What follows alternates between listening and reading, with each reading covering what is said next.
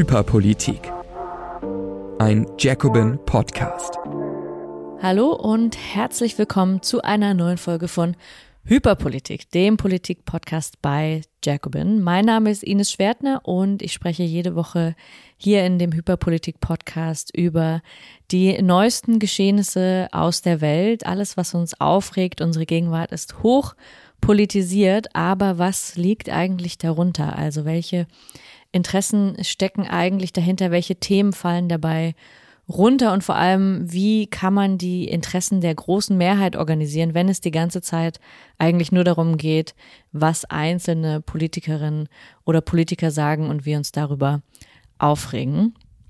Darum geht's bei Hyperpolitik heute mit den Themen äh, neue grüne Härte, Rückführungen und Fauxpas bei äh, Fox News, der ähm, grünen Politikerinnen.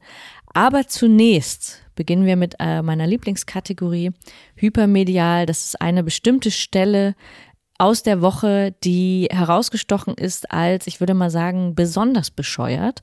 Und ähm, diese Woche geht es darum, dass die CDU sich eine neue Farbe gegeben hat, nämlich überraschenderweise Türkis. Das erinnert jetzt eventuell an unser österreichisches Vorbild ähm, Sebastian Kurz, der äh, mit der Liste Kurz auch mit diesem neuen Türkis auch eine neue konservative Partei gegründet hat. Und die CDU wird sich vielleicht gedacht haben, das machen wir auch. Wir müssen moderner, frischer, überhaupt viel besser ähm, wirken und vielleicht ja auch ein bisschen näher an die AfD rücken. Wer weiß, wofür das äh, Türkis noch stehen könnte. Und bei der Vorstellung hat mein Lieblings-CDU-Politiker Carsten Linnemann, ihr wisst es vielleicht aus den ähm, früheren Folgen schon, hat wieder in seiner Stellung als Bauhausmitarbeiter der Farbenabteilung, man könnte es fast so äh, denken, die Farben vorgestellt, also dieses neue Türkis. Und er sagt dann bei dieser Vorstellung, ähm, es ist einerseits das, die eine Farbe, die Hauptfarbe, Cadenabia, unsere neue Farbe. Sie steht für Vitalität, Zuversicht und Freiheit. Also, wie gesagt, man könnte auch denken, es ist eigentlich die FDP nur in Türkis. Und dann die zweite Farbe, benannt ähm, Röndorf. Sie steht für Substanz, Sicherheit und Kompetenz.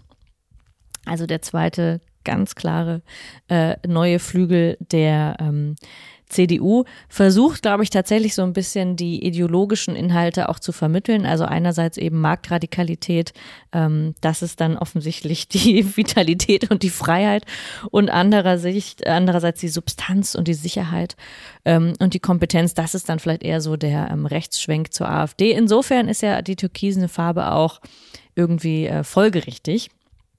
In jedem Fall sagt äh, Carsten Lindemann selbst, das ist sozusagen eine Marke, die dabei entsteht. Also es geht jetzt auch gar nicht darum, wirklich eine neue Partei zu gründen, Mitglieder zu stärken oder irgendetwas, worum es bei Parteien ja unter Umständen in einer Parteiendemokratie auch gehen könnte, sondern es geht eigentlich darum, eine neue Marke entstehen zu lassen. Und ähm, das Ganze ist nochmal extra witzig, wenn man sich dann noch den Werbeclip anguckt. Also die CDU hat dann so einen Bogen einen neuen Bogen, der auch ähm, interessant nah an dem äh, Pfeil der AfD ist, weil das so nach oben geht. Bei uns allen geht's jetzt ja nur noch nach oben.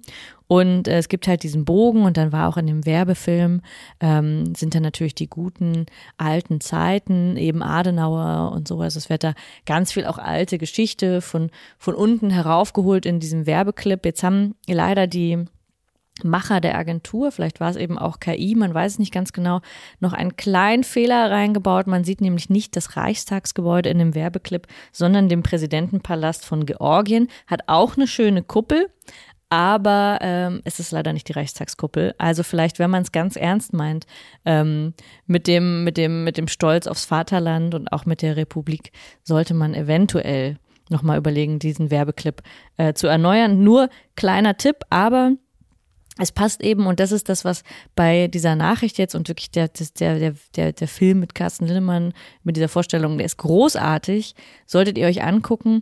Was dahinter aber eben auch passiert ist, gleichzeitig parallel, ist, dass Andreas Röder, wir haben schon über ihn gesprochen bei der allerersten Folge hier von Hyperpolitik, ähm, der gerne in Denkfabriken arbeitet und neue konservative Grundwerte an die Welt haut. Er ist auch Chef der Grundwertekommission. Jede Partei hat ja so eine ähm, Kommission, die dafür sorgt, dass man sich wieder an die Grundwerte eben erinnert. Und eben jener Andreas Röder hat jetzt zur selben Zeit gesagt, dass ähm, es not, dass man vielleicht darüber nachdenken könnte, Minderheitenregierungen ähm, mit der AfD einzugehen, sie zu tolerieren. Gleichzeitig passierte ja auch diese Woche in Thüringen der Moment, dass ähm, die AfD gemeinsam mit der FDP und mit der CDU gestimmt hat, um die Grunderwerbssteuer zu senken gegen die ähm, rot-rot-grüne Regierung in Thüringen. Das heißt, einerseits war das ein Antrag gegen die äh, Regierungspolitik, aber vor allem, und das ist dann äh, wichtig an dem Punkt, gab es halt vorher Absprachen offenbar zwischen CDU und AfD, dass man diesen gemeinsamen Antrag einbringt. Das war also jetzt keine Zufälligkeit, ähm, dass man halt mal aus Versehen auf die Stimmen der AfD angewiesen wäre, wie das eventuell in einem parlamentarischen Prozess passiert, sondern dass das eine bewusste Provokation auch war, um eigene Interessenspolitik, also in dem Fall ähm, die Schwaben würden sagen, der kleinen Häuslebauer. Man könnte auch einfach sagen, das war jetzt eine Subventionierung eben für Menschen, die sich Häuser leisten können. Und das heißt, sie haben einerseits gemeinsam Interessenspolitik durchgesetzt, sie haben gemeinsam Absprachen getroffen, also eine erneute qualitative Erneuerung dieser Zusammenarbeit. Und Andreas Röder ähm, folgt dem Ganzen also Ideologisch legt er eben diese Grundwerte fest und wir reden über die neue Farbe. Vielleicht passt in dem Fall bei der CDU diese Woche Form und Inhalt zusammen. Also man erkennt, dass die äh, Neuausrichtung der CDU und die Zusammenarbeit mit den Rechten sich eben sowohl auf der ähm, ganz, äh, ja, auf der Formebene, auf der Zusammenarbeit auf der inhaltlichen Ebene und auch auf der ästhetischen Ebene annähert. Und deswegen kann man sagen, ist in dieser Woche da sehr, sehr viel passiert. Carsten Linnemann, herzlichen Glückwunsch für die Anstellung bei dem örtlichen Bauhaus. Bevor wir jetzt aber zum nächsten Thema kommen, noch ein kurzer Hinweis. In ähm, nächste Woche schon ist die Konferenz, die Jacobin-Konferenz, die Socialism-Konferenz. Ähm, wir haben 60, über 60 Gäste, internationale Gäste und über 30 Veranstaltungen an dem Wochenende. Das ist vom 30.09. bis zum 1.10 hier in Berlin. Ähm, ich werde auch sehr viele Podien moderieren, wie mir jetzt zugetragen wurde. Auf eines freue ich mich ganz besonders, nämlich das Podium ähm, mit Anton Jäger, dem Erfinder, wenn man so will, von Hyperpolitik. Wir sprechen also nochmal ganz, ganz grundsätzlich darüber, was Hyperpolitik ähm, bedeutet, wie er den Begriff äh, herleitet, also jetzt mal über dieses wöchentliche ähm, Tamtam, was ich hier bespreche, hinaus. Insofern, insofern freue ich mich sehr, denn sein Buch bei Surkamp äh, zu Hyperpolitik erscheint eben auch diesen Herbst und deswegen holt euch noch die allerletzten Tickets. Ich habe gestern gehört, es gibt noch ein paar Resttickets zu kaufen unter socialism.de Berlin könnt ihr euch die besorgen und dann ähm, kommt gerne dazu und diskutiert mit uns. Das ähm, würde mich wirklich sehr, sehr freuen, weil sonst sitze ich jetzt immer alleine und dann sitzt dann ähm, der Anton bei mir. Das wäre auf jeden Fall sehr nett, wenn ihr auch dabei seid. Mm. Aber kommen wir zum eigentlichen Thema heute, denn nicht nur die CDU verändert sich, äh, sondern auch, das hatten wir auch schon einige Male, die Grünen. Aber heute, beziehungsweise jetzt diese Woche, haben sie sich wirklich so mehrere Klopper geleistet, könnte man sagen, die auch wahnsinnig bezeichnend sind. Also in der letzten Woche habe ich ja über ähm, Politiker ähm, gesprochen, die aus Fenstern schauen, über die Doku die vor allem die äh, Spitzenpolitikerin der Bundesregierung begleitet hat. Witzigerweise ist jetzt genau äh, in dieser Woche etwas passiert, was äh, womit ich auch nicht gerechnet hätte vor, vor einer Woche. Nämlich war ähm, Annalena Baerbock, wir haben jetzt schon viel über ihre Auslandsreisen und über ihre Flieger gesehen in der Doku. Sie war jetzt gerade in den USA und auf ihrer ähm, Amerikareise war sie auch beim Sender Fox News äh, zu Gast.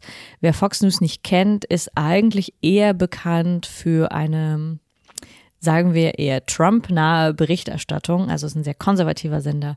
Man würde jetzt fast schon sagen, also hier im deutschen Kontext haben wir ja mit unserem äh, Julian Reichelt so ein bisschen den Typ, der versucht, so ein bisschen Fox News nachzumachen, also wirklich so ähm, ultrakonservative Nachrichtenberichterstattung. Jedenfalls Fox News ist jetzt vielleicht nicht der Sender Nummer eins der Demokraten, vielleicht auch nicht der Sender Nummer eins für die Grünen, aber sie war eben da und sie hat in ihrem, ja, etwas schlecht im Englisch, das ist jetzt nicht der Hauptpunkt, aber das hat die ganze Szene noch etwas schlimmer gemacht in ihrem ähm, relativ schlechten Englisch, wo ihr dann manchmal ja sowieso schon so kleine ähm, Missgeschicke passiert sind. Das kann ja sein, dass wenn man die Sprache nicht so richtig beherrscht. Mhm.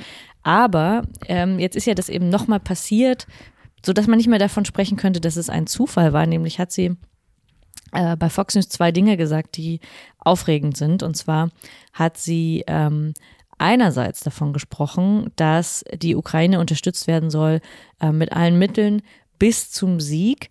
Bis heute ist ja ungeklärt, was das genau bedeuten soll. Und ich hatte das schon mal in einer Sendung erwähnt, dass es da einen wichtigen ähm, rhetorischen Unterschied gibt, der wirklich folgenreich ist, weil nämlich Olaf Scholz immer sagt, die Ukraine darf diesen Krieg nicht verlieren, was etwas anderes bedeutet, als äh, die Ukraine darf, es muss gewinnen. Wir werden sie unterstützen bis zum Sieg. Und das ist ähm, insofern etwas anderes, weil das natürlich militärisch Folgen hat, ähm, welche Kriegsziele man eigentlich verfolgt. Das hat sie da wiederum erneut nicht gesagt, aber man muss jetzt halt bei erneutem aussprechen, davon ausgehen, dass sie es auch so meint.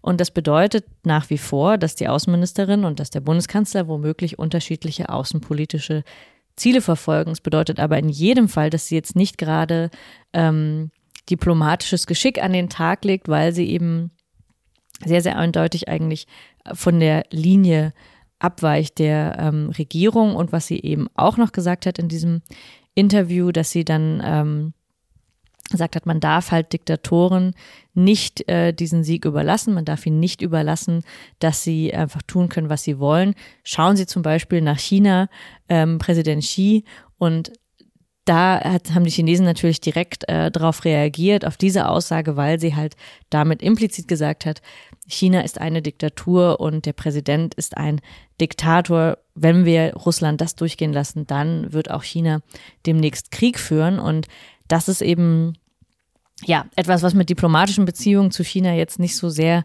viel zu tun hat und wo natürlich sofort, ähm, wo die Diplomatin äh, in China sofort einbestellt wurde ähm, aus Deutschland, also wo es sofort zu Spannungen kam.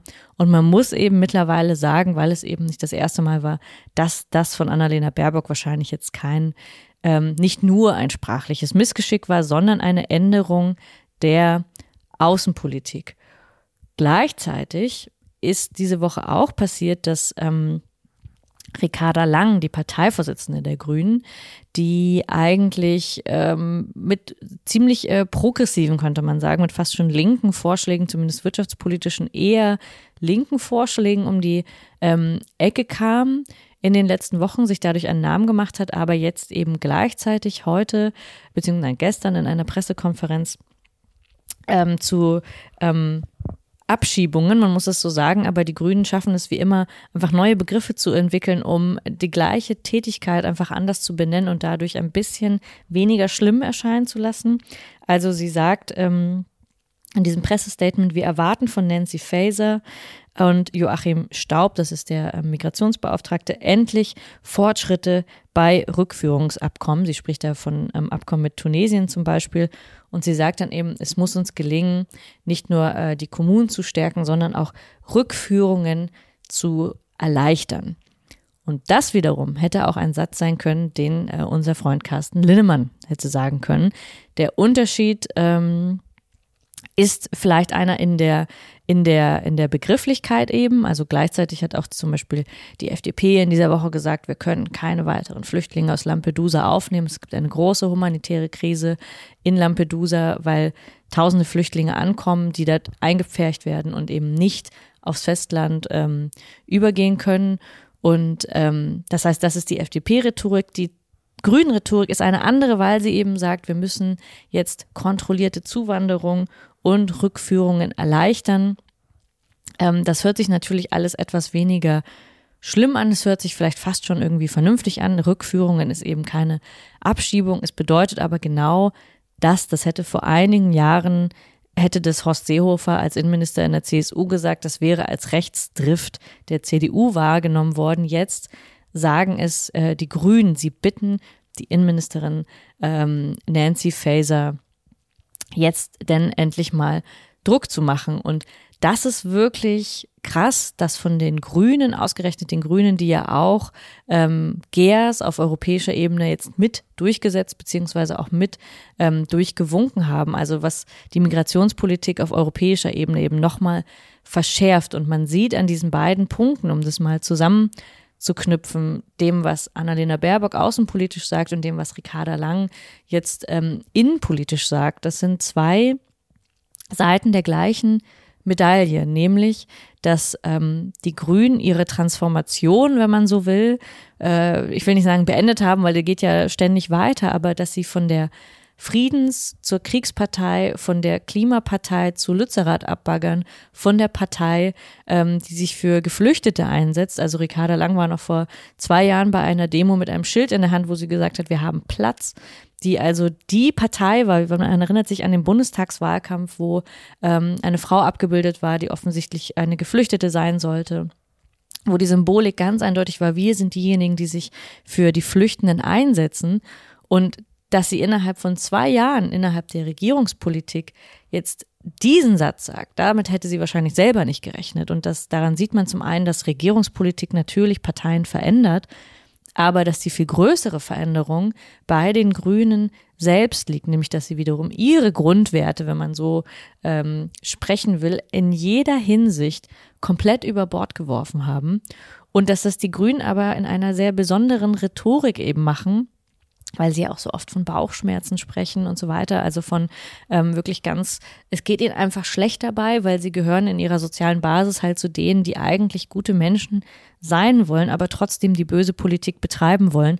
Und deswegen versuchen sie eben rhetorisch das Ganze ähm, zu überdecken. Es funktioniert aber nicht mehr. Und man merkt es eben an den, an den Stellen, wo sie jetzt mittlerweile die SPD innenpolitisch außenpolitisch, klimapolitisch würde ich noch nicht sagen, aber trotzdem wirklich überholen, sodass jetzt plötzlich in dieser Ampelregierung ähm, die SPD eher diejenigen sind, die zögern bei Waffenlieferungen, eher diejenigen sind, die ähm, ja sogar eher noch äh, sagen, okay, vielleicht ähm, sollten Geflüchtete nach sechs Jahren, das war jetzt auch ein Skandal in Hessen, dass Nancy Faeser gesagt hat, nach sechs Jahren dürften ähm, Geflüchtete auch wählen können. Das hat dann für ganz großen Aufschrei gesorgt. Also, dass jetzt selbst die SPD, die etwas progressiveren sind in dieser Konstellation, damit hätte ich vor zwei Jahren auch nicht gerechnet. Und das zeigt eben diese krasse Transformation äh, der Grünen, die jetzt sich nochmal ähm, extrem verschnellert hat in den letzten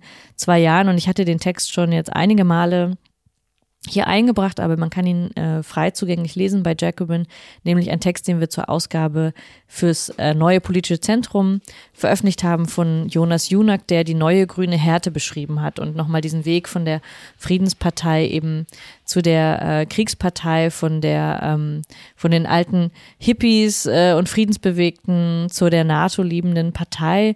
Und man kann das an einigen Schlüsselfiguren und Thinktanks kann man das sehr gut nachzeichnen.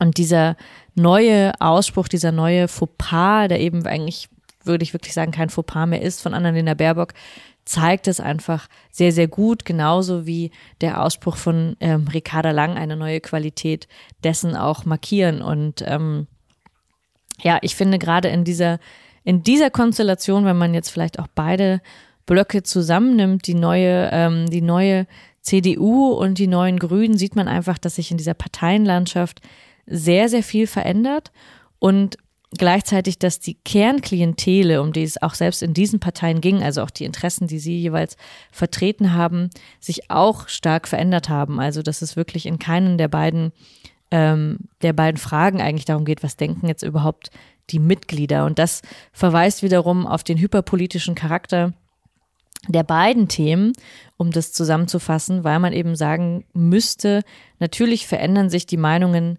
äh, der, der Menschen da drin, aber es geht in all diesen Nachrichten überhaupt nicht mehr darum, was denken eigentlich die Mitglieder, wie kommt dann, wie kommt dieses Programm durch Mitgliederbeteiligung oder so zustande, diese Position, sondern es ist eben klar, es wird von einigen wenigen, werden diese Richtungsentscheidungen eigentlich getroffen.